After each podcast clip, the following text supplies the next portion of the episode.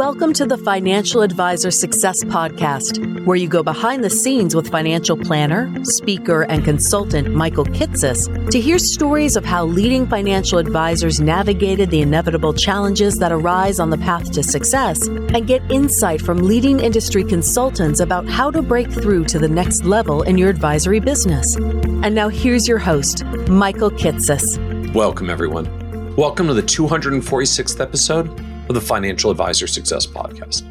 My guest on today's podcast is Jessica Hovis Smith. Jessica is the president of Longview Financial Advisors, an RIA with offices in Gadsden and Huntsville, Alabama, that manages 194 million for 199 clients. What's unique about Jessica, though, is that she oversaw a succession plan that sought to transition the ownership of two merged lifestyle practices into a single employee owned multi generational firm navigating multiple transitions along the way to eventually arrive at a valuation that both internal buyers and the founders who were selling felt was fair. In this episode, we talk in depth about how Jessica's firm structured their purchase to ensure that the new owners both understood the company culture and had a better chance of remaining with the firm throughout their careers.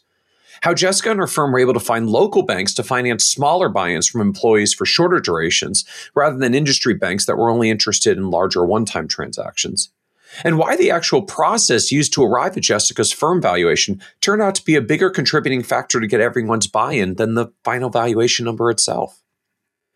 We also talk about why Jessica's firm makes a clear distinction between the firm's financial planning and wealth management services, with each department having their own separate teams, even though most clients receive both services.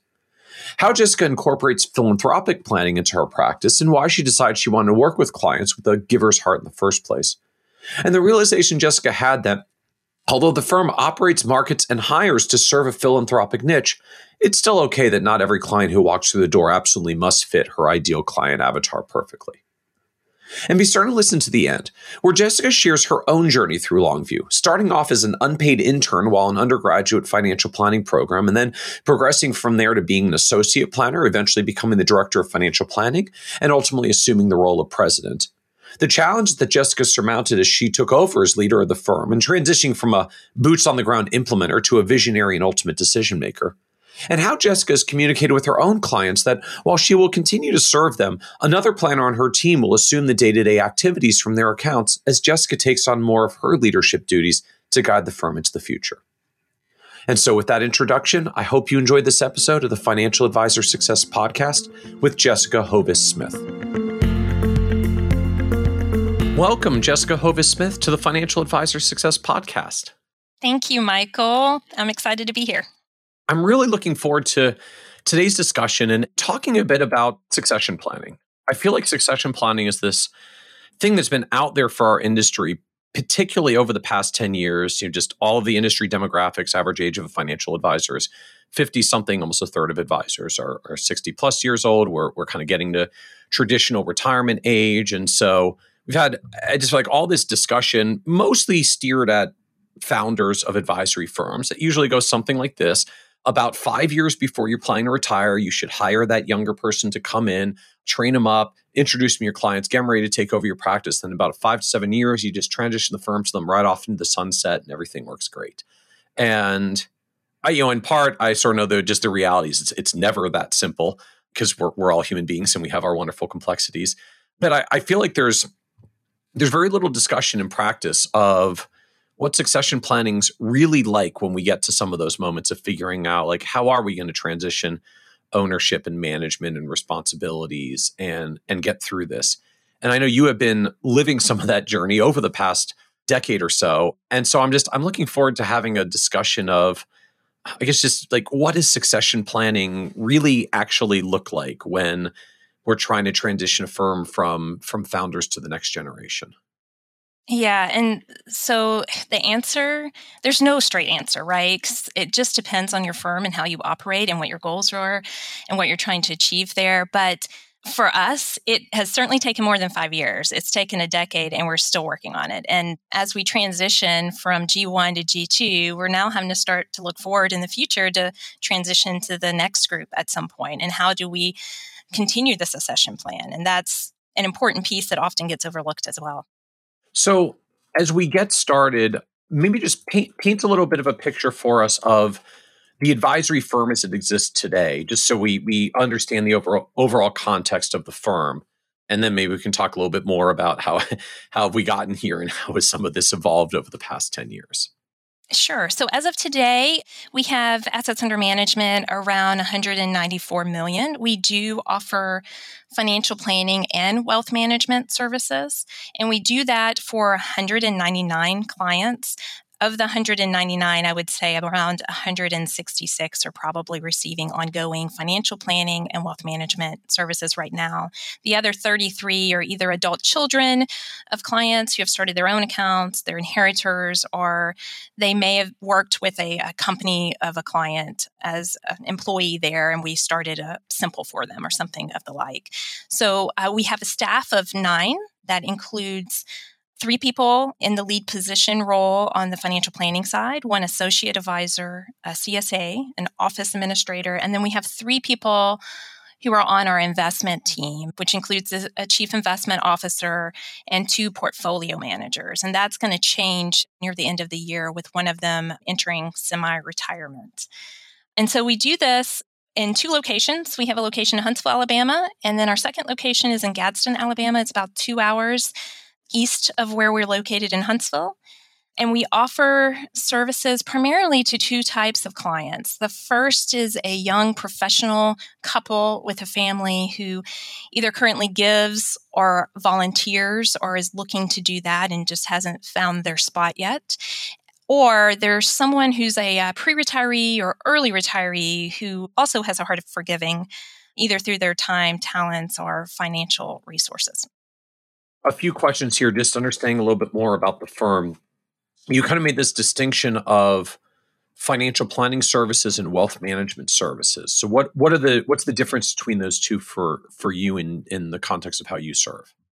Right. So we actually are a merged firm as of 2010 and part of that merger was the fact that we had one firm that was very planning centric. They offered investment management services, but the focus was really on the financial planning. And then the other firm, while they did planning, their focus was more towards the investment management. And part of that merger was to allow people to find their spot, their seat on the bus, if you will. So at the time of the merger, we actually created, we bifurcated our services. So we have a financial planning department, and then we have a wealth management or investment management department and we collaborate quite a bit, but we don't have people who work on both teams. It's you're kind of one or the other.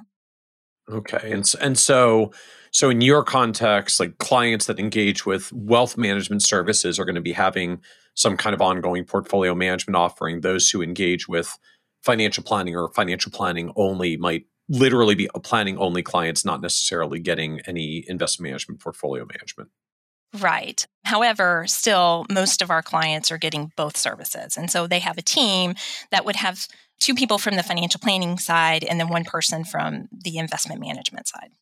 Okay. And so part of that distinction of the investment management side of the business is separate from the financial planning side of the business. If you're a client to the firm and you're engaged with planning and investments, you actually have a multi person team of someone from the planning side and someone from the investment side.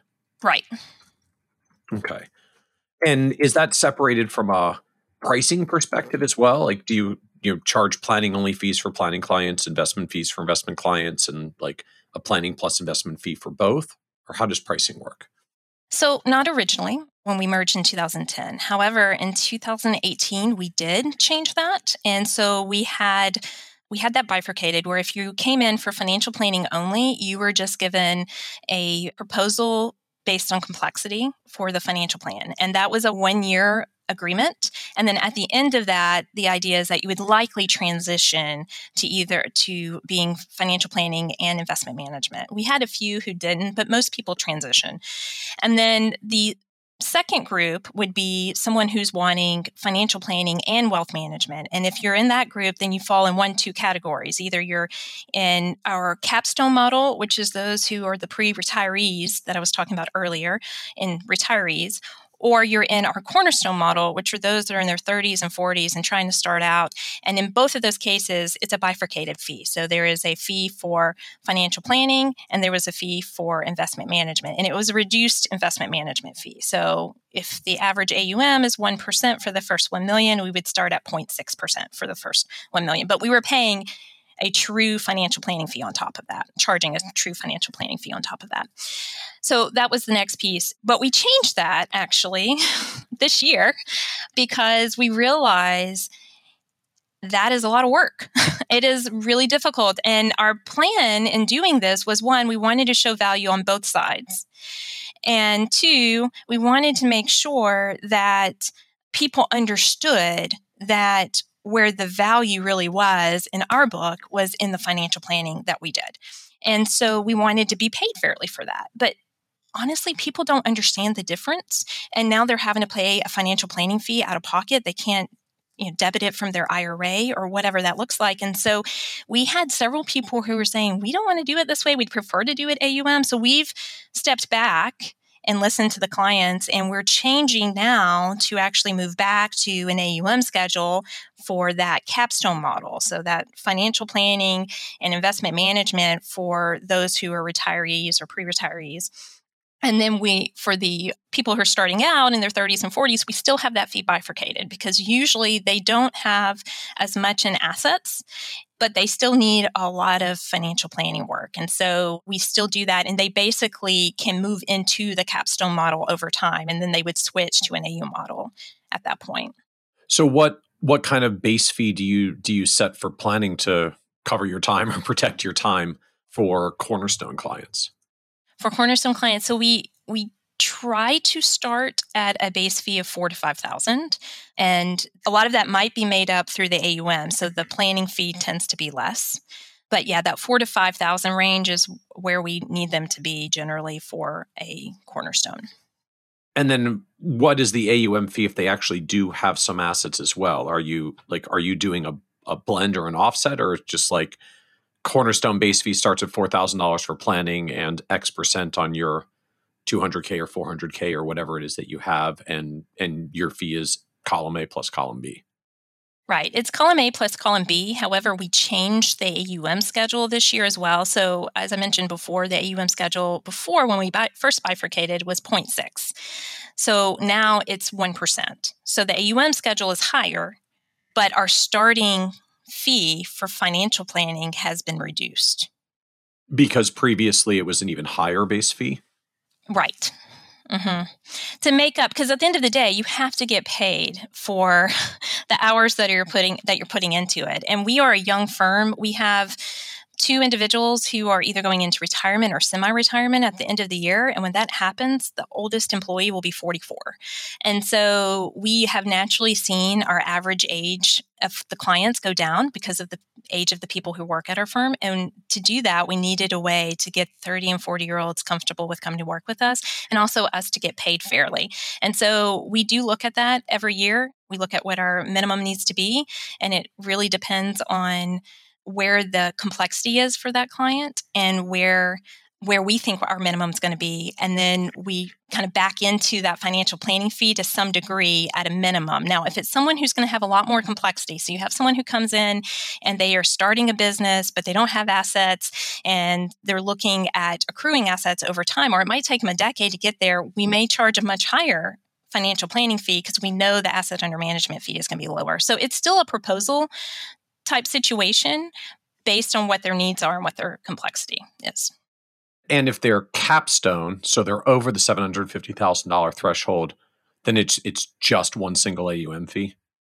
Right. And so there has been a lot of conversation in our industry and also in our firm about is AUM going away? And there are people on both sides of this fence, but we strongly believe it's not going away, at least not anytime soon. In fact, our experience has shown us that that's what prospects know when they do their research that's primarily what they're finding and they don't they find sometimes more it more complicated to understand the split fee than just a straight AUM. I mean, just listening to me talk about our process and our, our fees, you probably understood the AUM fee a whole lot yep. better than how we do the split fee. It's the same way for people outside of our industry. So we don't think that that's going away anytime soon. So we've taken the step back to go back to AUM and understand at the end of the day, it's better to as long as our clients feel like they're getting the value that they need and they understand the fee schedule, we don't have to prove anything to them, right? It's, you know, we came at this thinking we want to show them there's value here. And this is, we don't want you to be focused on the investment piece.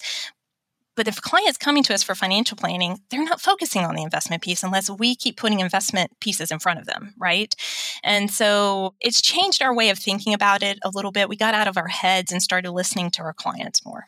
So effectively, the the the base planning fee for Cornerstone clients just helps shore up that number. That if someone comes in and they're they're only at three hundred thousand dollars of assets, but you still really need to get to six or seven thousand dollars of revenue per client to be able to do the work that you do. Just the the planning base fee gets gets the total minimum fee up to where you need it to be to be able to serve the client.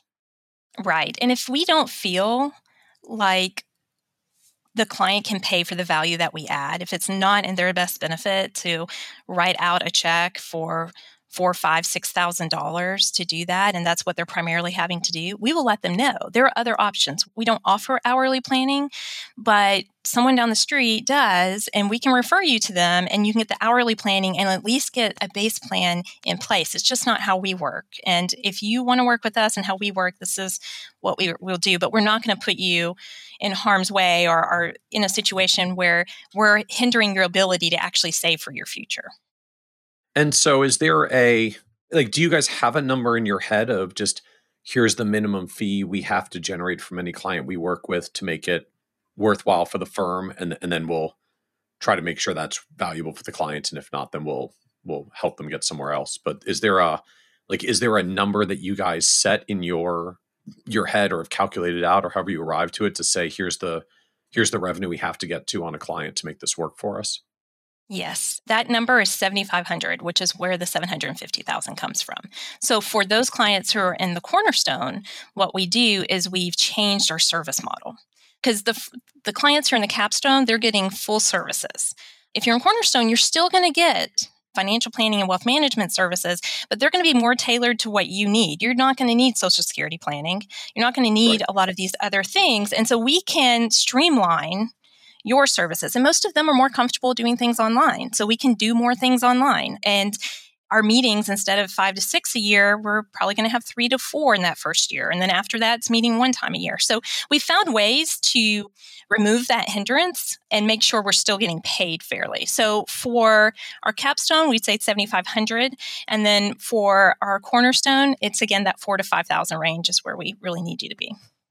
Okay. So, so you actually do have a lower a somewhat lower fee threshold of what you're trying to get to for cornerstone because there's a little bit less of a service demand and a meeting demand and they're a little bit more efficient to to serve. Right.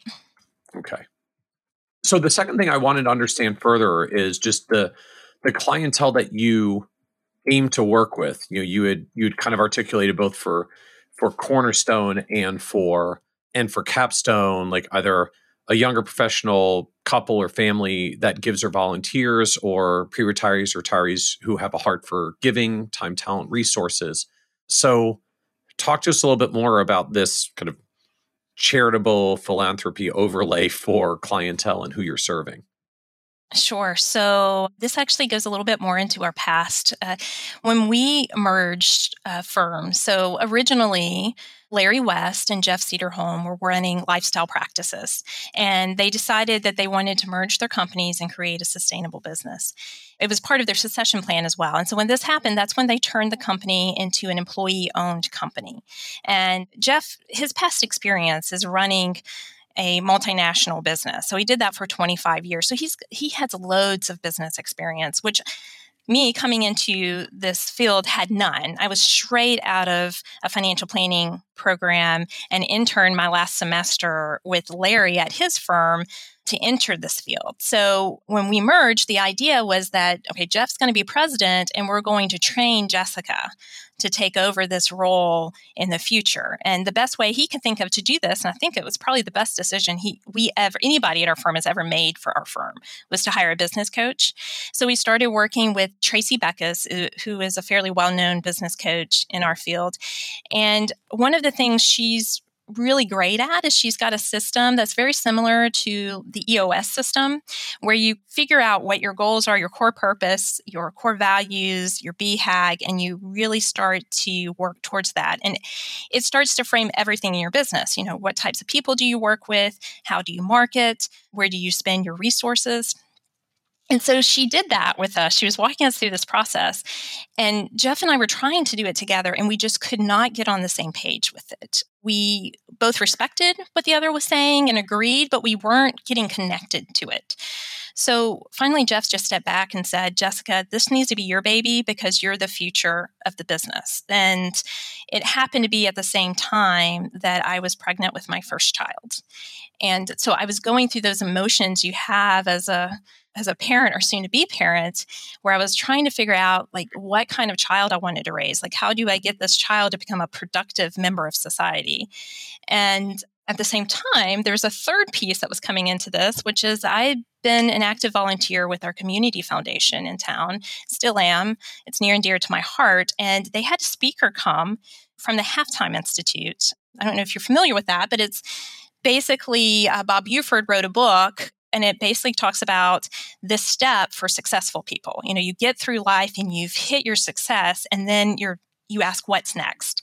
And that's this halftime, the second part of your life. And so I joke that at 30, I had my midlife crisis because I was sitting in this presentation, had been thinking about, you know, what kind of mom I want to be, been thinking about what kind of leader I want to be. And it hit me that I wanted to raise a child with a giver's heart and I wanted to work with people with a giver's heart. And so I went back to the drawing table, kind of threw out some ideas around what our target market would be, you know, what our core purpose would be, even wrote up a philanthropic promise around it. I just things started coming to me in a way that they just hadn't before. And I shared it with Jeff the next week and he bought into it. He said, you know, this isn't bad. And so then we shared it with the team and they all bought into it. It was just one of those really special moments when everyone agreed. And that's hard. that's tough when you have a team of any size. Yep. And so we decided to go that direction. I actually went back to school to become a chartered advisor in philanthropy we started looking at our own clients and you know there were some that were certainly great inspirations for us and i even talked to them personally about it and they helped us kind of think through some things. And it is amazing. I thought what would happen was that we would all of a sudden go out there with this new focus and all of these philanthropic people would come to us because we're offering something that you don't find in a financial planning firm. But that's not what has happened. At the end of the day, we're still a financial planning firm, right? And that's why people come to us. They either want investment management or financial planning. But they pick us from the place down the street because they connect to this idea that we have a bigger purpose in life. You know, that we are supposed to be giving back in some way and helping others in some way. And so that's what they connect with. And so the really interesting thing has been not that we've gotten a lot of clients out of this, but that the clients we have, more of them are giving now, or they're giving more strategically. And that's really our focus is how can we help you link your own personal values to your giving philosophy. And then let's create a plan around that. Just like you create a financial plan, let's create your giving plan and help you through that. And so we've had clients become much more impactful in their giving, and that's been simply the most rewarding experience. And so that's a long way to answer your question, but I thought it was important to really hear that backstory because it's why we focus on the clients that we have and the avatars that we have. That's the reason we have those, is because we all have this desire to do something bigger. And our core purpose is actually to help clients live with fulfillment and give with purpose. And so the clients who come to us, they tend to connect with that on a deeper level. I'm struck with the way you kind of framed the outcome that the focus has helped the firm grow, but not because you took on this philanthropic focus and clients who came who care about philanthropy came out of the woodwork and started coming to the firm but instead that it was you know we have people who come to the firm because they're interested in financial planning wealth management because that's what we do and what we're known for but they choose us over the other firms that they may be interviewing with because we have this philanthropic giving focus and that creates some purpose or meaning or resonance or you know there, there's a there's a higher level to why work with the firm than just maybe we'll get you x percent of additional returns or come up with that other tax strategy or or you know tr- trying to differentiate on that technical basis alone right and that's not what any of us were expecting in fact there was a point where we, we did this change in 2015 so there was a point in probably 2018 where i really questioned did we make the right decision? Because things were just not happening as I was envisioning them to happen. And then over the next six months or so, we really started to look at our own clients and the conversations we were having. And we realized we're having these conversations with clients that we would have randomly with a client we knew liked to give, but now we're having it with everybody. And just seeing the response of clients, we have this is just one story, but there's several like this who they were giving to in their estate documents. That's and they would give a little bit here and there, but they were giving their estate documents. And we had this discussion about giving. And of course, there's always a tax benefit to discuss there. And we, we talked about that. But then we talked about, well, what really is your purpose? I mean, you're not you obviously have an intent if you've gone as far as to put in your estate documents that you're going to leave money to an organization. What is the intent behind that? And then after talking really deeply, we completely change that. We help them create their own endowment with our local community foundation, which you can do at something as low as $50,000. And we help them create their own endowment. Actually, they're building an asset there every year they make a distribution of a QCD to an account at the uh, not a donor advised fund, but at the community foundation. It is not a donor advised fund because that's not allowed.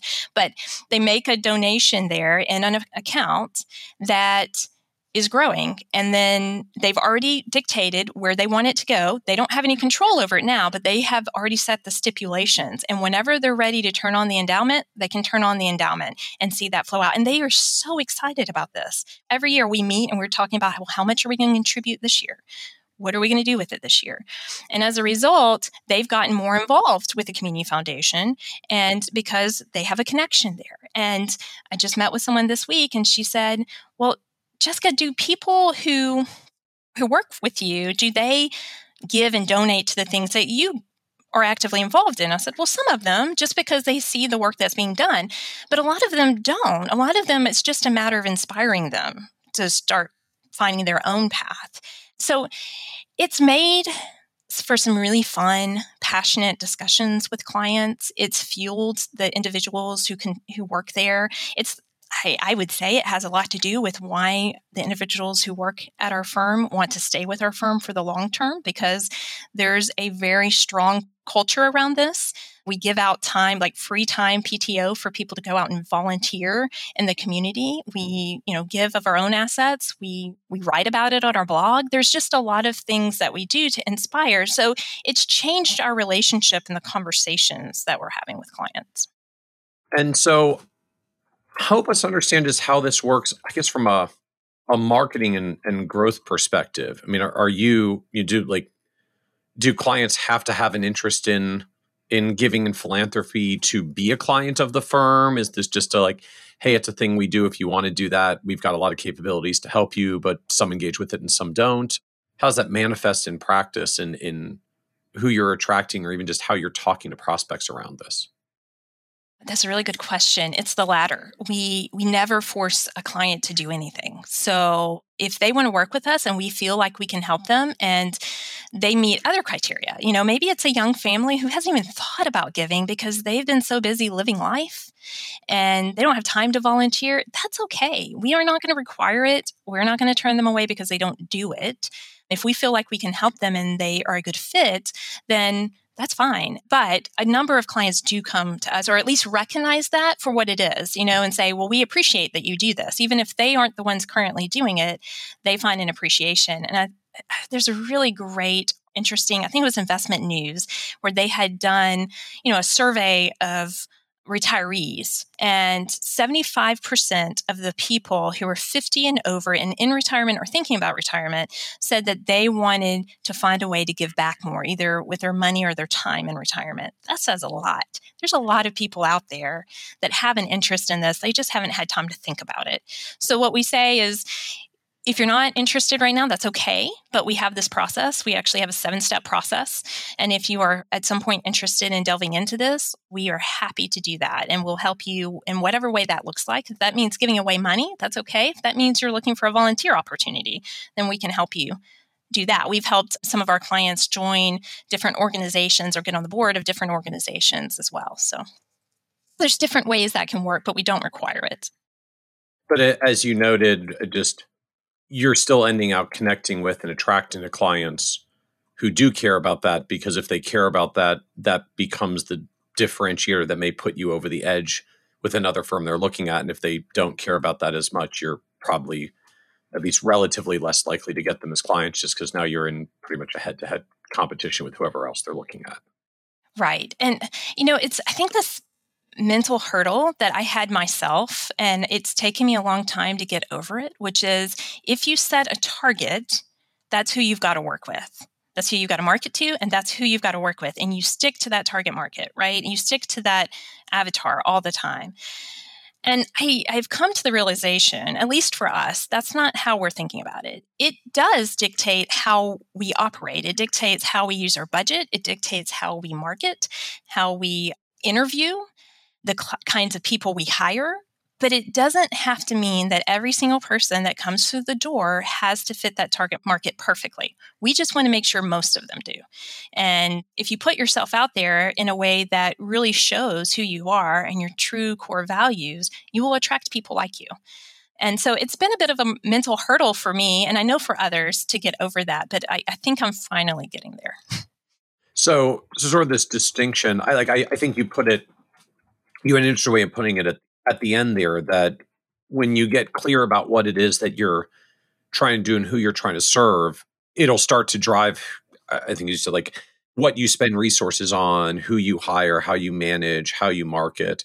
You might still attract other people, which is fine, but you may attract more of the people that you're trying to connect with in this way because they're the ones that you're going to stand out for. But it, it doesn't mean no one else will show up as well, particularly when you're a firm that's already been around for a long time.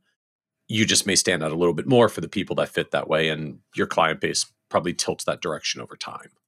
So now talk to us a little bit more about the the dynamics of of employee ownership. I think you you had mentioned earlier that you were formed of a merger. There was this vision of of being an employee owned company, and and so I guess take like take us back to the the the merger and the origin story, and and then help us understand a little bit more about how employee ownership has evolved. Sure. So Longview Financial Advisors is a product of a merger that occurred in 2010. Larry West and Jeff Cederholm each had these lifestyle practices. Larry was located in Huntsville. He had two individuals working with him, and I was one of those. And Jeff Cederholm had a practice in Gadsden, Alabama, which is about two hours away. And he had one other person working with him. He had gone through a split from a partner just a couple of years before. So he was, he'd just gone through a transition out of a merged company into a new one. But the idea was to create a succession plan. And at the time, Larry and I had spoken a lot about me buying him out, but I was in my early 20s and broke. So that was okay. It was not happening. And honestly, my interest is around financial planning, not investment management. So we were trying to figure out how to make this work. And we had a friend who was in a study group with us, Jeff, and Larry and Jeff started talking more seriously about succession planning. And I appreciate this, even though I was not an owner and in no way a decision maker, they kept me actively involved. And they decided to merge their two practices with the idea to create a sustainable business that would be around for their clients and for their employees. And in order to do this, they felt the best way to do it was to create a truly employee owned firm. And what I mean by that is that every employee in the firm at the time was offered ownership regardless of their position. And so, from admin up to president, we all had an opportunity to buy in. And then we said in the future, any future employees would be able to buy in after just a year of service, regardless of their position. And that I think was unique, especially at the time. I mean, we're talking about 2010, early 2010. You didn't find a lot of that in our industry. And it worked out really well for us in the sense that it did help us attract some really talented young professionals. We've purposely decided that we're going to grow and train versus hire people who are already in the financial planning field. And so we've had really great relationships with different advisors and professionals that are working at our universities that have financial planning programs. And we've kind of just nurtured those relationships. And they would tell, once the Uh, students would come to us and they would learn about this opportunity to buy in at such an early age and not have to buy out a whole firm it brought in some really stellar candidates. It did. So that worked out really well for us at the beginning. But the intention was to transition the ownership over maybe you know 15 20 years so wait let me just clarify there so the vision was this as you'd put it like truly employee owned firm so when they did the merger every employee was offered shares but this this wasn't the succession plan at the time like Larry and Jeff sold all of their shares to the employees. This was sort of an, an, incremental step. Everybody got some opportunity to buy some shares, but I'm presuming then the a large chunk or the majority was still owned by Larry and Jeff at that point. Yes, that's a very good point. Yes, that's the case. So the idea was that Larry was going to be retiring within the next three years. So he would be the one to make his shares available. And he he just said, if you're interested, it's open for business and you can buy. And I know that seems very simplistic, but that is essentially what we did. But the problem is, like I said, you, we had younger people. It was just hard to come up with the money because we're having to pay cash. We didn't have the opportunity to go out and borrow. The company wasn't going out and getting loans to turn around and make this an opportunity for everyone to buy in. So it was truly you had to save up your money and buy it. And was it a, were they doing any kind of internal seller financing pay over time, or it was just uh, like you can buy shares, but like literally you you've got to come to the table with cash to buy your shares? Yeah, initially that's how it started. Just you have to come to ca- with cash. Now we did offer a a bump in your bonus, so you got you know it was minor. That was a 10% bump in bonus if you use that bonus to turn around and buy shares in the company.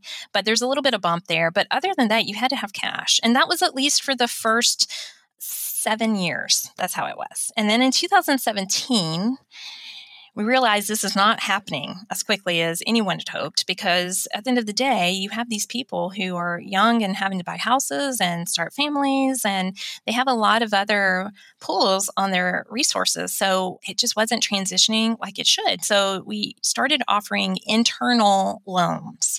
So the loan was kept at 1% of the company plus 100% of your salary. You could take it out up to five years. It was a very reasonable rate, but it was completely sponsored by the company. And so we did that starting in 2017. Quick question, just before going further on that, I, the the initial version of this over the the first seven years or so, how did this work from a? So I guess two things. One, how did this work from a valuation perspective? Like you're you're you're still doing business, you're still growing, the company's still evolving over this time period. So, you know, if, if someone came to the table and said, like, hey, I'm I'm ready to buy another one percent or portion of a percent, if if that was too big of a number for team members with more limited dollars available, how did you set what the value was going to be that someone could buy their shares at that year? Sure. So initially, when the merger occurred, they used a, an individual to help them, a, a, business succession planner, to help them come up with how they were going to do this. And his suggestion at the time was, well, you just need to use this equation, right? And that happened for a few years, not very many, because it, we soon realized this is not working. This is not a proper way to value the company. What was the original equation framework? Yeah, it was mainly based on it was an equation that he had actually just given us. It was basically using what the retained earnings were and then essentially when you calculated it out you might have a you know the typical two and a half percent or so times valuation right i mean it was one of the industry averages roughly two and a half percent of of AUM, roughly two to two and a half times revenue. Right. Yeah. Okay. And it really wasn't working, right? So we decided to transition. Sorry, I just wanted like, what what wasn't working about it? Like just people weren't happy to buy it at that number or or just regardless of valuation, they didn't have enough cash to buy a meaningful chunk anyways. The valuation didn't feel fair it was when we started looking at how it would work part of the issue also is that we were holding a high amount of retained earnings in the company. And part of that was just a, a, risk factor. There was a concern there about the transition and what would happen if both of our leaders ended up you know, having either to retire or were disabled or there was a death issue and we had to buy them out quickly. And so there was a little more cash being held in the company than would normally be recommended. Except the valuation formula was tied to retained earnings. And so that ended up boosting the valuation as well. Right, exactly. And so we were having this issue where the the pricing just seemed really high. And so we went to a new transition model, a new valuation model, and we actually hired someone to do our valuation. And they started doing our our valuation and we did that and for a year or two and then we realized it didn't feel right. And so we went to another valuation company. so because just you hired someone externally to do the valuations but employees still didn't feel comfortable with that number and how it was coming out well, mainly the owners didn't because when they came back to us originally with the new valuation, it was too low, or they felt like it was too low. Because they were used to the number they were getting for the preceding years. So you now are starting to see the problem. So there's mm-hmm. it's starting to be a confusion here, not just with the owners, but with the buyers and trying to figure out like what really is the right price or the right way to go about this. And we all know valuations are just whatever a buyer is willing to pay for it, right? right? But it got to the point where the buyers weren't willing to pay that because we weren't sure. And that was another reason why the buying into the company started to slow down a bit. And so we eventually ended up transitioning again to a firm that we could all agree with with their process. Mainly, it was that we understood their process. The first company, and I'm purposely not naming companies here, but the first company we felt like there was too much secret sauce and it was hard to really understand the thought process behind it. The second company were they were a little more open and they would help us to better understand what their process was. So we ended up staying with them and using that process and that's how we've been doing valuations since then. Are you comfortable to share who that one was, at least, since that was working out? Sure. FP Transitions. Okay. So I will say there's an extra layer here, right? Is that we used FP Transitions. We were pretty satisfied with the way they were doing it, but whether or not where we struggled was whether or not we should be using an internal discount on top of what the valuation was because it's it's an internal transition. Normally you would have some kind of discount added there and what was the appropriate discount? And so what we were doing was we were taking anybody who's familiar with how fp transitions gives valuations they essentially were giving us three different options right? And there's a cash which is someone's just coming to you and paying straight cash for your business and that's going to be the lower option. And then you had one where if it was financed over a five year period or financed over a seven year period. And we were using the lowest valuation process and then giving a 5% discount. But what happens is when you educate people in your firm and you encourage them to go out to conferences and do their research and they start reading and they realize, well, normally you see a 15 to maybe 30% discount and we're giving a 5% discount. What's happening here? So there were some questions around that that came up. That's where we were as of the beginning of last year, where we still were not getting, even though we had some internal loans available for people to take part in, the buying into the company had dried up because we still were having issues around what the appropriate valuation really was. And, and not just the valuation, but well, now what's the discount? What's the appropriate discount at this point? So, and I'm imagining as well the kind of the the number of changes to it that had happened over the preceding decade just made either everyone more uncertain about the valuation or more inclined to say like well well we've changed it before so we should have another conversation and change it again or consider changing it again but obviously from your perspective if you want to see it change you're hoping it'll change again Right. Well, and what we finally came down to is it doesn't matter. We can go back and we can change it again, and someone's going to feel uncomfortable with it. We need someone who's smarter than us. And honestly, looking back, this is where we probably messed up in this whole thing is that the idea was there. It was a great idea. It was a different idea. There's a lot of positives, but we should have went out and just hired. We were trying to do it ourselves. We should have hired the right professionals to help us with this at the very beginning because what happened last year is that we now had to go back and revisit again and we did end up finally getting there and hiring a professional to help us Tim Kochis we hired him and while he's not a valuation expert necessarily he did help everyone on the team. He brought everyone to a meeting, and there's nine of us. And he said, Look, the way you're doing it is fine. You just need to figure out what the right discount is. And he kind of walked us through how to determine the right discount. And everyone was on board. And so we finally got to that place last year where I think we're in a, a really good place with the valuation. We restructured the ownership transition plan and we ended up transitioning quite a bit more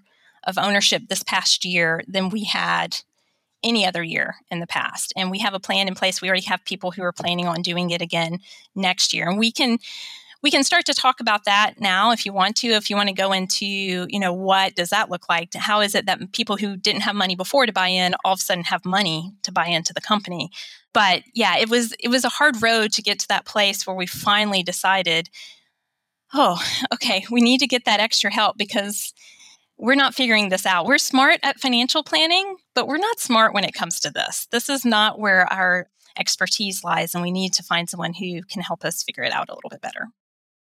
So I want to come to that in a moment, but I'm I'm curious just to hear a little bit more of what wasn't working on the valuation previously.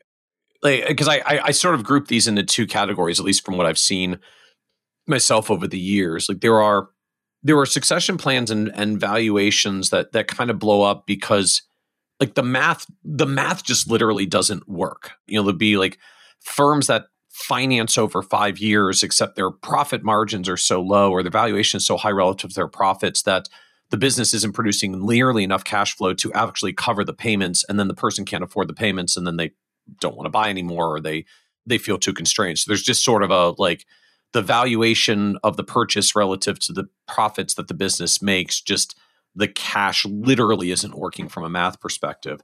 And then there are other gaps that occur where we just don't feel comfortable with the valuation or confident valuation or i've heard someone else got a different valuation number that would have been a better deal for me. And you know right wrong math works or doesn't work whatever it is they just fundamentally don't have confidence in the valuation and, and then they won't buy. So I guess I'm just wondering was this uh like the math just wasn't adding up and people didn't feel like they were getting a reasonable economic deal? Or was this more of it may have been okay but no one had confidence in the numbers so they just wouldn't buy regardless? I think it was more of the latter. So here's here's the problem right? So we started the process, everyone people were buying in. It wasn't a great amount every year, but people were buying in every year. And then we realized the pricing because or the valuation method using an equation was not the proper way to value the company. And we went to one place. And this is what I think hurt us is we went to one place, they gave us a number. We felt like mainly the founders felt like it was too low of a number. And so then we went to a different place, which gave a higher number, but there's this gap in between. And so the rest of us are sitting back and trying to figure out, well, why is there a gap? You know, one firm is valuing it one way, one firm is valuing it another way. We don't know what we feel is a fair price, right? And then what we hear is that the discounts that normally apply to internal successions are not being applied here, right? And so we we felt like, well, you know, obviously as a seller, you like the number that's higher. And as a buyer, you like the number that's lower. And so the first number was more attractive to the buyers. And the second number was more attractive to the sellers. Right. And so the buyers were now saying, well, we've got to feel comfortable that we're not overpaying for this. And that's when you get into okay, do the numbers work? Now, it's a profitable company, but we're not at the 25% profit margin that we are aiming to be at. Now, we will be in the next couple of years, but we haven't been. And part of that is our structure. I mean, we have nine people and 194 million in assets under management. That's kind of a high head count for that many, but we do that on purpose because we have two different departments and the way we pay is a little bit different, right? And so does that answer your question? It was a little bit of both, yeah. but mainly it's this side of we couldn't get on the same page of what a fair price is.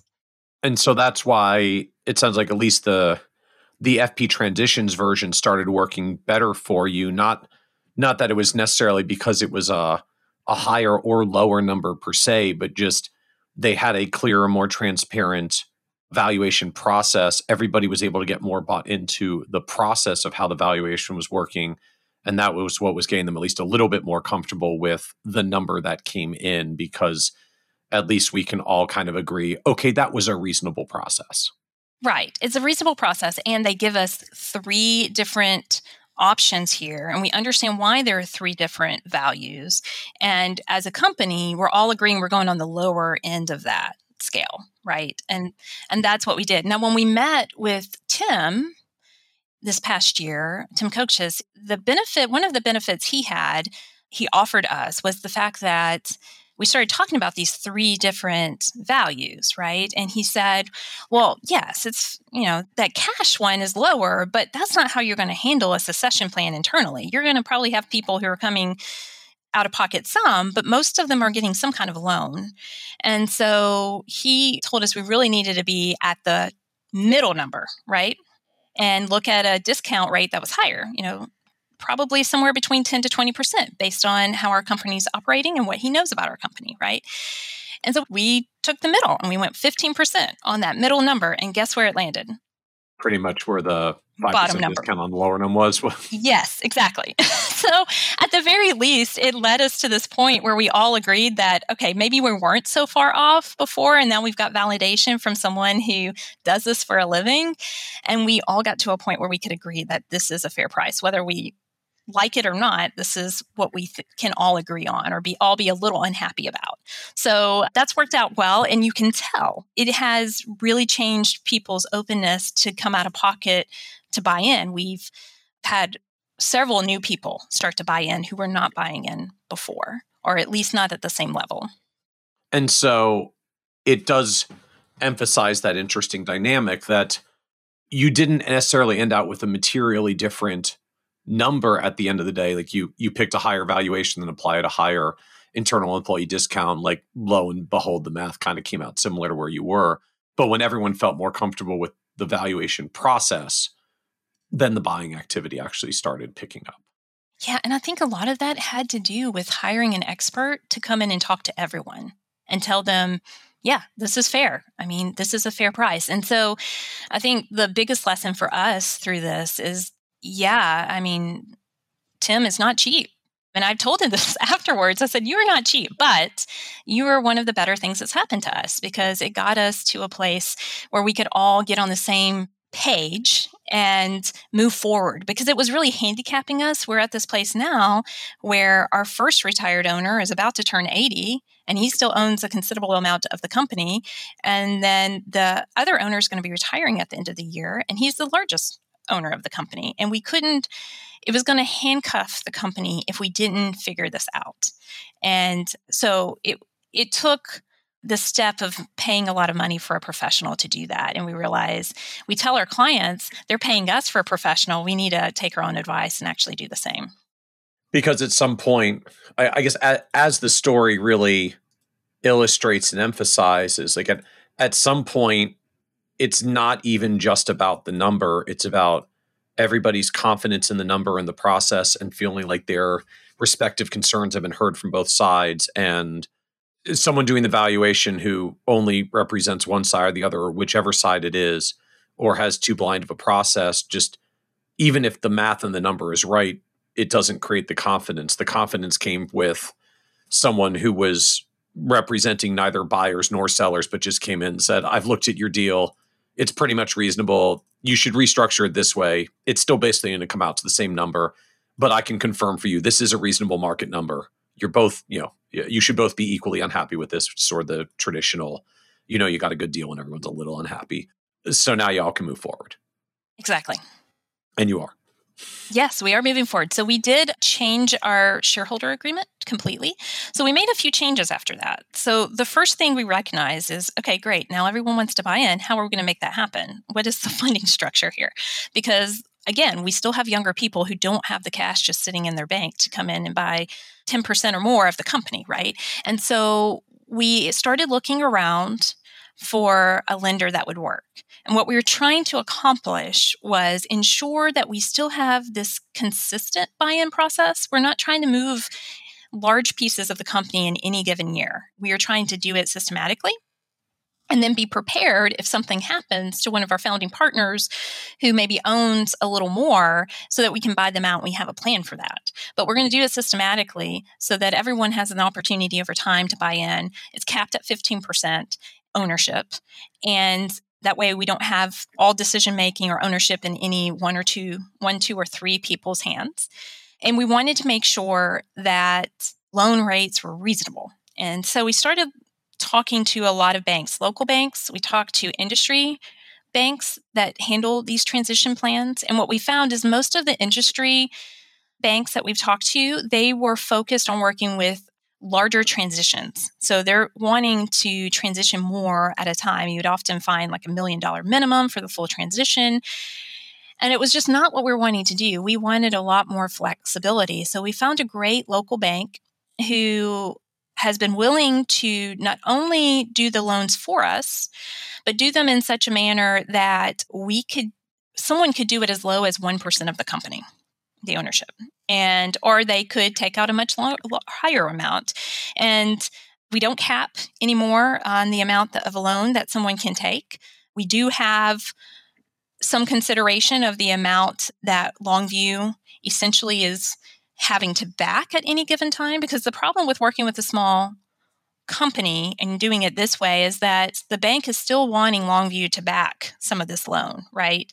And so we have to recognize that for what it is. Longview needs to be prepared to come in and buy out someone who may default if that's so such the case.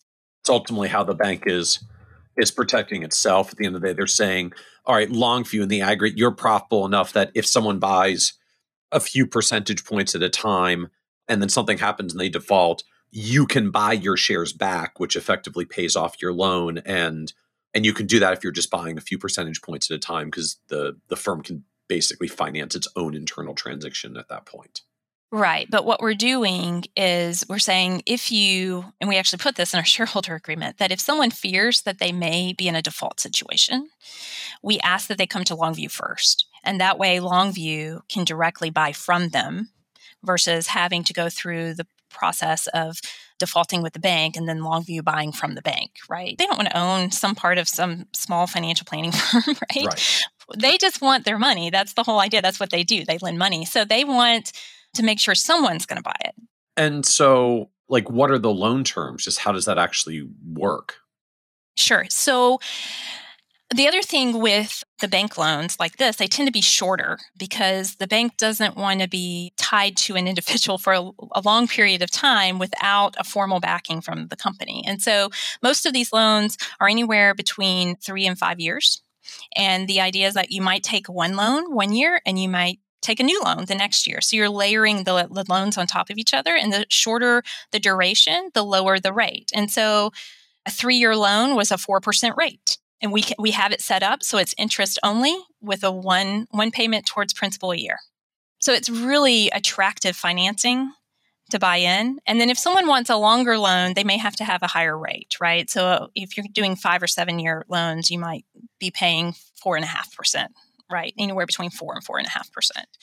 But people can take out as much, they could do a longer loan if they want to do that and take out more, but they need to be able to back that on their own accord without Longview's backing. Okay. And do they have to still have some kind of down payment that they come to the table with as well, or or will the will the bank finance the whole thing as long as they're taking their relatively short repayment period? That's a really good question. And one of the reasons we picked the bank we decided to go with is because they require no down payment.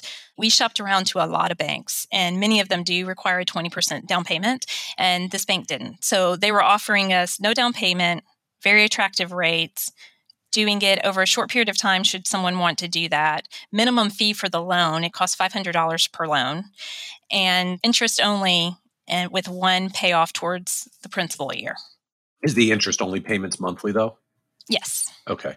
So if I buy in, essentially, I'm going to have like th- three principal payments over the next three years. First one starts a year from now. So I'll, I'll pay off roughly a third of my principal every year, and I'm paying interest only on a monthly basis in the intervening time period. So I, I get basically a, a 12 month head start before the first big old principal payment comes due. Right. And so I guess the interesting distinction from the bank's end, right? The as you noted, some of the industry financing folks just they want to write one big loan and be done with it. They don't necessarily want to write a whole bunch of smaller loans and keep coming back to the table. The local bank was willing to do that and do smaller loans one chunk at a time. They just have their their flat, I guess, like setup and processing fee payment of five hundred dollars a loan. So if you if you want to keep buying you know one percent or smaller tranches, you, you might rack up a bit more in these five hundred dollar increments. If you want to buy fewer tranches that are a little bit larger, just so you have fewer payments, that's part of your prerogative as an employee doing your prospective purchases. Right. Yes, that's exactly the case. And and I would say for anyone who's really looking at this, it depends on what your goal is, right? There there are cases where what you normally find in our industry where you're making a large transition at one time works out very well, but it just wasn't in keeping with how we operate. We are a a very collaborative company. We're a company where we hire young. We're a company where we're not trying to transition really quickly to the next generation. Now, management, and we can talk about this if you want to, but ownership transition and management transition are two very distinct conversations. And from an ownership piece, we wanted to make sure that that part was taking over time. It actually works good for, in our case, the buyers and the sellers. You know, the the sellers get to participate in the gain of the company over that time, and the buyers get to buy it out over time. Now, there are risks that go along with that for both sides, but for us, we felt like those risks were worth it to do it in this way. So we have a plan to everything have everything transitioned in 10 to 12 years, and if things happen in following years like they have this year, it might be sooner. So it's going well from that standpoint. We'll we'll see if it continues to do that. But on the other side of that, if you're looking for, you know, a quick transition of ownership, where it's maybe happening in a, a, shorter time frame or you're trying to sell a larger amount at one time there are really great resources out there live oak bank as, a, as an example that can help you in that direction. So it just the first step is figuring out what you're trying to accomplish and and then going that way. But if you want something flexible local banks are the way way to go. So then come back to this discussion of of like how often do people get to buy? Who's allowed to buy and how much are they allowed to buy? Sure. So you can buy, it was once a year prior. We value the company once a year, but we allow buying multiple times of, in the year now if the need is is there. There's one time every year where it's a very open buying season, basically, and that is in the May June timeframe because we complete our tax return, we do distributions for you know the profit distributions and then we handle that's also when we pay our bonuses. So if people want to turn around and invest that money back into the company through ownership they can do that in the may june timeframe. But if we had a situation that was a one-off where someone just needed to sell for a family reason or someone's retiring and they wanted to sell this or someone has and they had someone in the firm who's interested in buying we would do it in an off season time if that makes sense. So generally speaking, it's once a year, but it could happen at other times of year if, if necessary. But we always just go back to that valuation that we had in the February March timeframe. Oh, sorry, as I was going to ask. So, how much are people allowed to buy, and and who's allowed to buy? There's no cap on what you can buy except for the 15% cap, which means you cannot own more than 15% of the company at any point. And once you own 15%, you can't buy anymore. If, however, we decide as shareholders to change that in the future, we can do that as long as 67% of the voting shares vote in that capacity, in that way.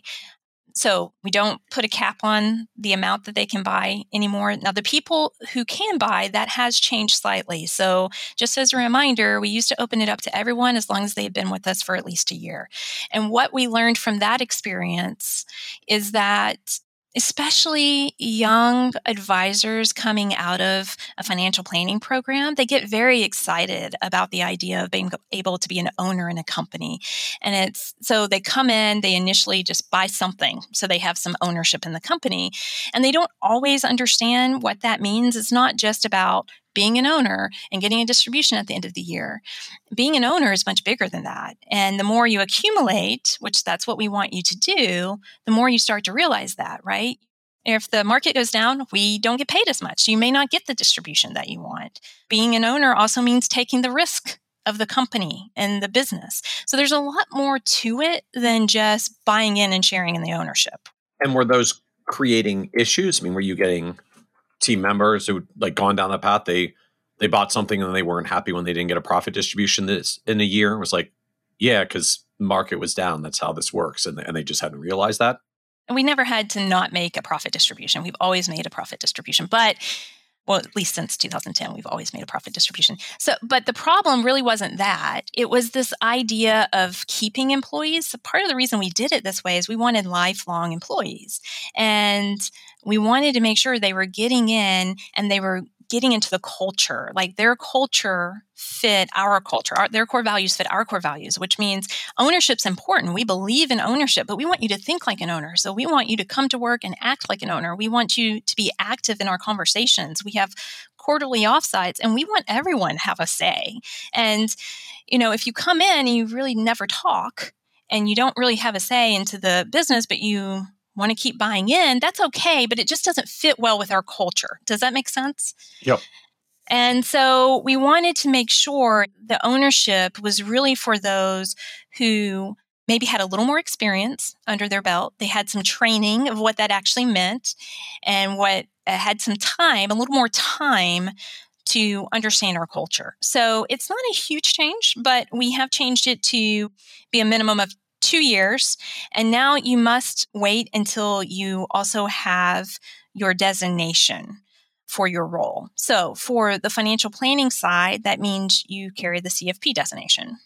For the investment side, that means you carry the CIMA designation. If you are on the operations team and there's really not a designation for you to carry, then you have to be nominated by your direct superior. And so two years is just a minimum. It doesn't mean two years and you get it. You also have the extra hurdle of having your designation by this time. And the thought process there is, you know, it takes two to three years to get your de- be able to hold these designations. So you've had time to really acclimate to Longview, our culture. We've been able to coach you a little bit more on what it means to be an owner. And so by the time you're at that point where you can make a decision, you're better informed to make that decision. And just out of curiosity on the investment management end, why CIMA as the as the designation? You know, there's just there's a lot of different investment designations out there. Why CIMA is the one that that you you guys have hung your hat on? Yeah, sure. So this was a decision that was made by the investment team, and they felt like a CFA was really not a good fit for how they operate. We operate with mutual funds and ETFs, but the CIMA offered a little bit more in the lines of understanding, better understanding the reasoning for you know the decisions that were being made on that side kind of meshing the financial planning side to the investment management side so we didn't need while we value the CFA marks, and that was one avenue we started to go down, we felt like it was more of making sure you understood how to analyze the stock and, and do those kind of things, which is not what we do. We were more mutual fund and ETF. So we decided the CIMA was a better fit for us. It was it was better fit for just actually constructing portfolios of of funds and not necessarily doing individual stock and bond analysis. Right. So you've talked about the I just kind of broadly say that the ownership transition of the business and, and how shares are transferring. How has it worked from the management end? Because I know you you now wear a, a president hat with the firm. Obviously, that wasn't the hat originally. So, how has the management transition occurred, I guess, in parallel or alongside all of the ownership discussions that we've been having? Sure. So I've touched on this a little bit at earlier part of our conversation, but when I started, I actually started as an intern, an unpaid intern with Larry West.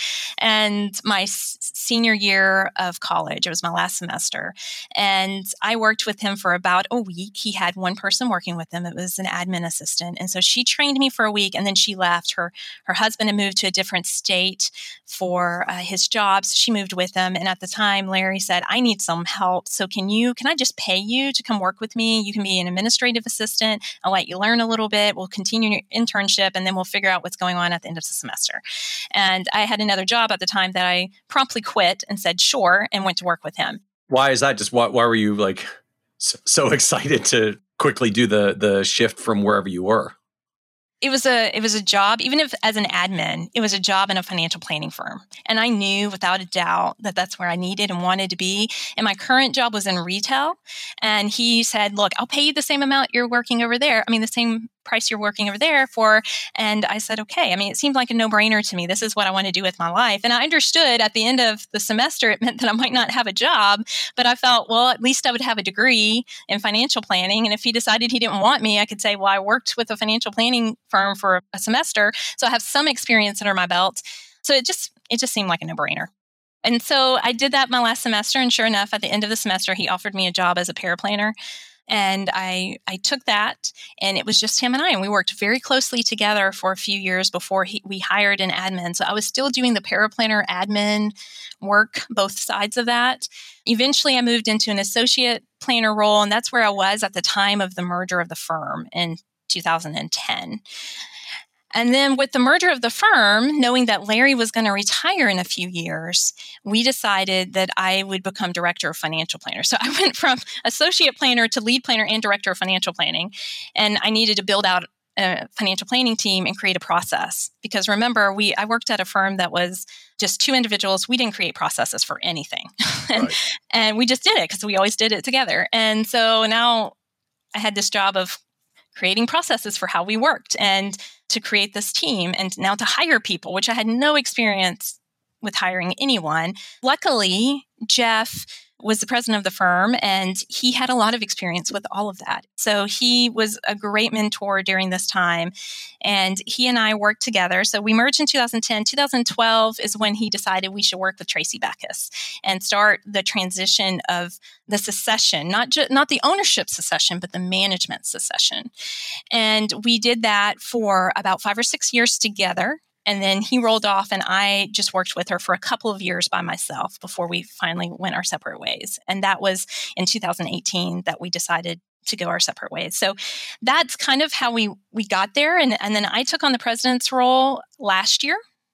It was supposed to be at the beginning of the year, but it ended up happening mid-year because of COVID. We did we felt like well, we can't just tell everyone we've got a new president and then COVID happens, right? So we decided to just give it a little bit of time. So it was the summer of last year when we announced the change in the president's role. But over that time, him and I worked very closely together. We were slowly transitioning the different aspects of the job to make sure that we were both comfortable with the transition.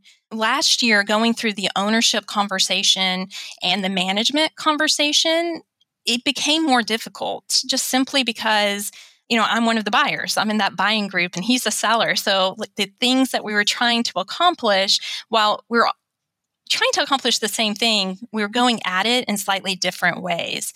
It also meant that things were getting a bit real for both of us because Jeff was having to seriously think about his own retirement and basically his baby, giving it, it's like having a child and then giving your child to someone else and saying, now I need you to raise my child. Mm-hmm. And and that's a really hard transition, right? For him. And for me, you know, I'd always played number two. That's what I did. I came up with ideas and I might shoot an idea at him, but at the end of the day, he was the boss. He made the decision. And now I was having to say, no, I'm your boss. I'm going to make the decision. I'm going to listen to you, but I'm going to make the decision. And it may not be the same deci- decision you would make. And so there's always a little bit of natural tension and rub there when you're dealing with those kind of transitions. So part of what Tim did when he worked with us last year is he really I mean, he got to the point where he said in front of the entire team, he said, Jeff and Jessica, Jessica is the president, and you have an executive team. So if you want to try to get consensus, but if there's not consensus and you need someone to be a tiebreaker, it's always going to be Jessica.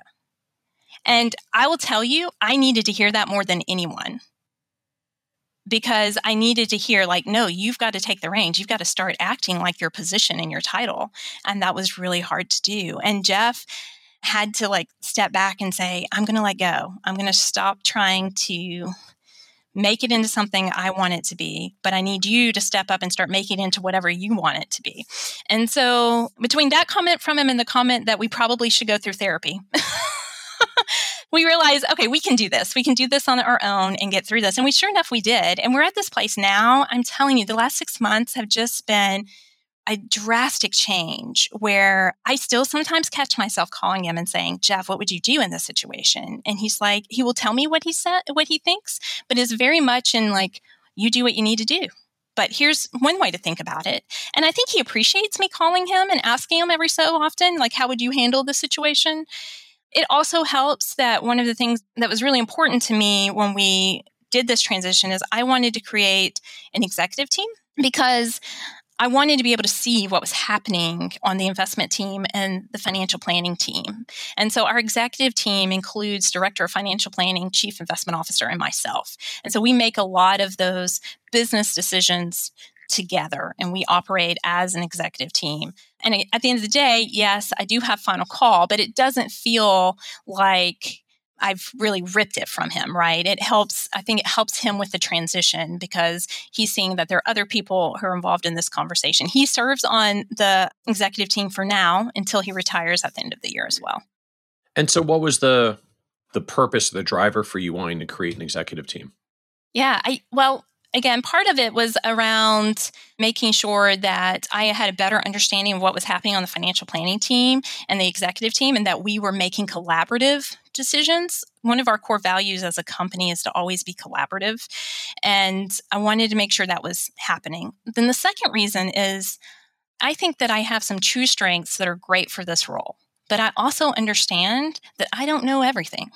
And I don't, I'm not above asking for help. I'm not above talking to other people about their opinions, we're going to be better when we have more people who are involved in this process. Now, we have to be careful that it doesn't slow down decisions.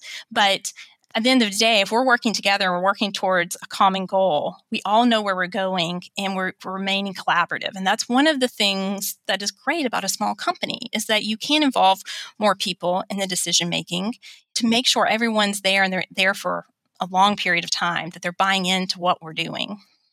So, what surprised you the most about this path of building and taking over leadership of the advisory business?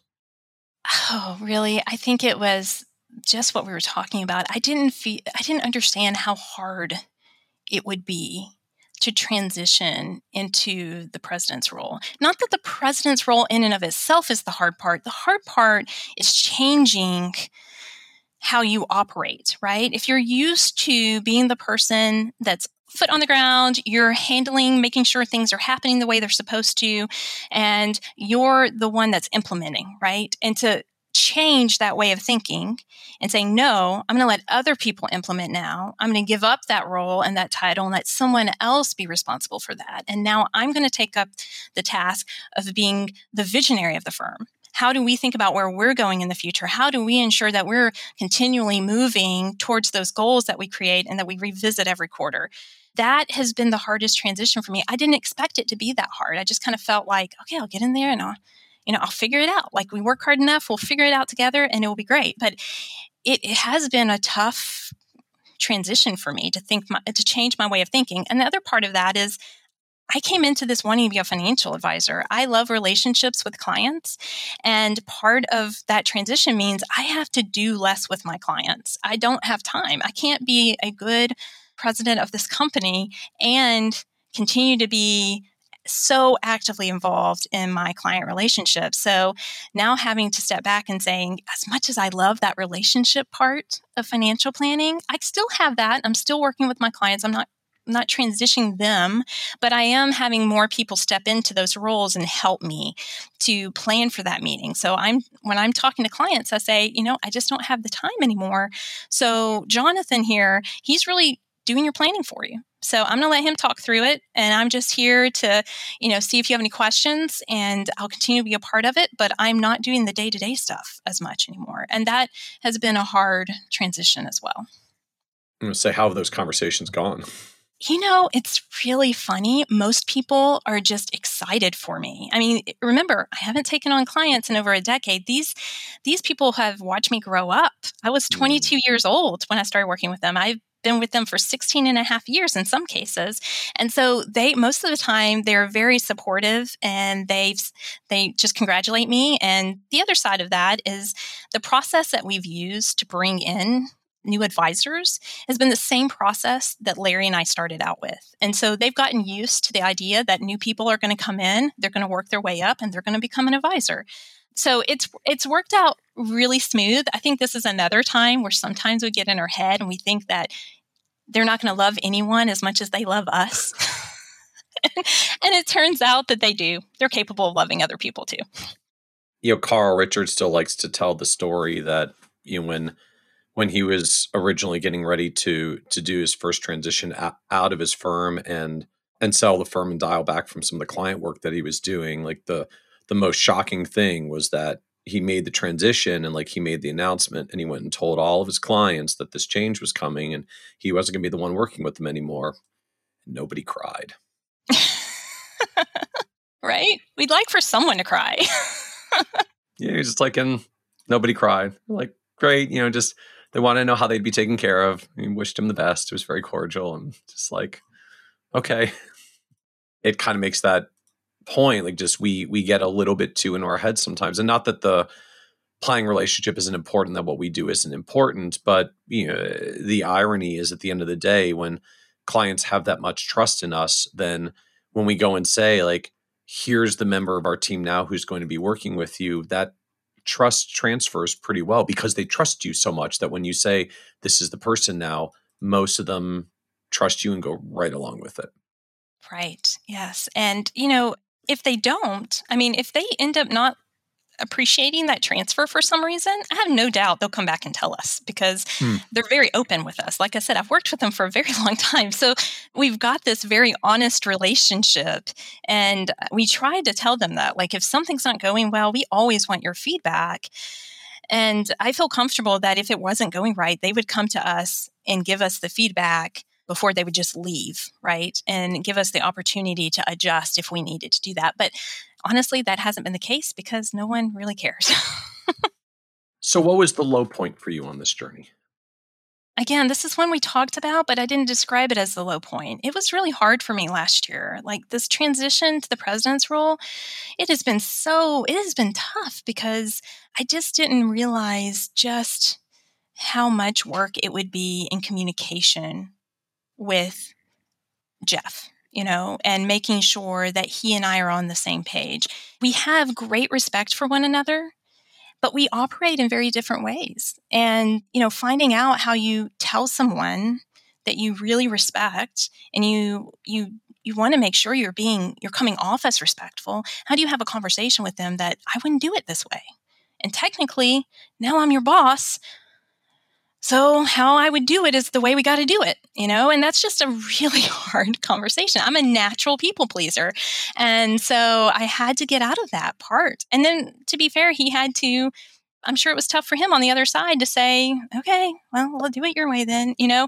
So, that's been the hardest part for me is this transition. But the sun always comes out after the dark, you know? It, it has getting through that. We managed to get through it. And I feel like, things are moving much smoother. We're still, you know, we're working together. We're we're honoring those boundaries, and that was the important part. Is and I would say this for anyone who's going through a similar situation is very early set the boundaries and figure out what those are for both of you so that you both can honor them and have open communication about when maybe one or both of you aren't honoring them and that's where we came to and we ended up doing that and i it really helped our relationship i think it's helped the company as well so can you just share a little bit more of that? Just like what do you mean by boundaries? Like what what were the boundaries that you were setting here? Yeah. So we just had to make sure that, like I said, there may be an opportunity, uh, a time when he and I didn't agree on how we would approach something.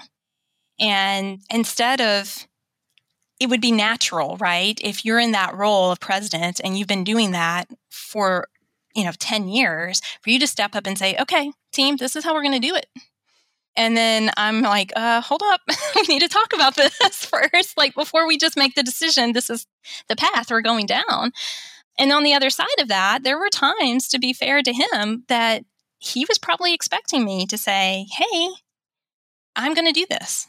And he felt like maybe he had to do it. And so just understanding, like, here's your role, here's what I need from you. And I promise that if I overstep the boundary or I feel like you are, I'm going to call you and I'm going to call you out on it. And I want you to call me out on it. And that way we can monitor this transition and make sure this relationship remains intact, not just for us, but for for our company too.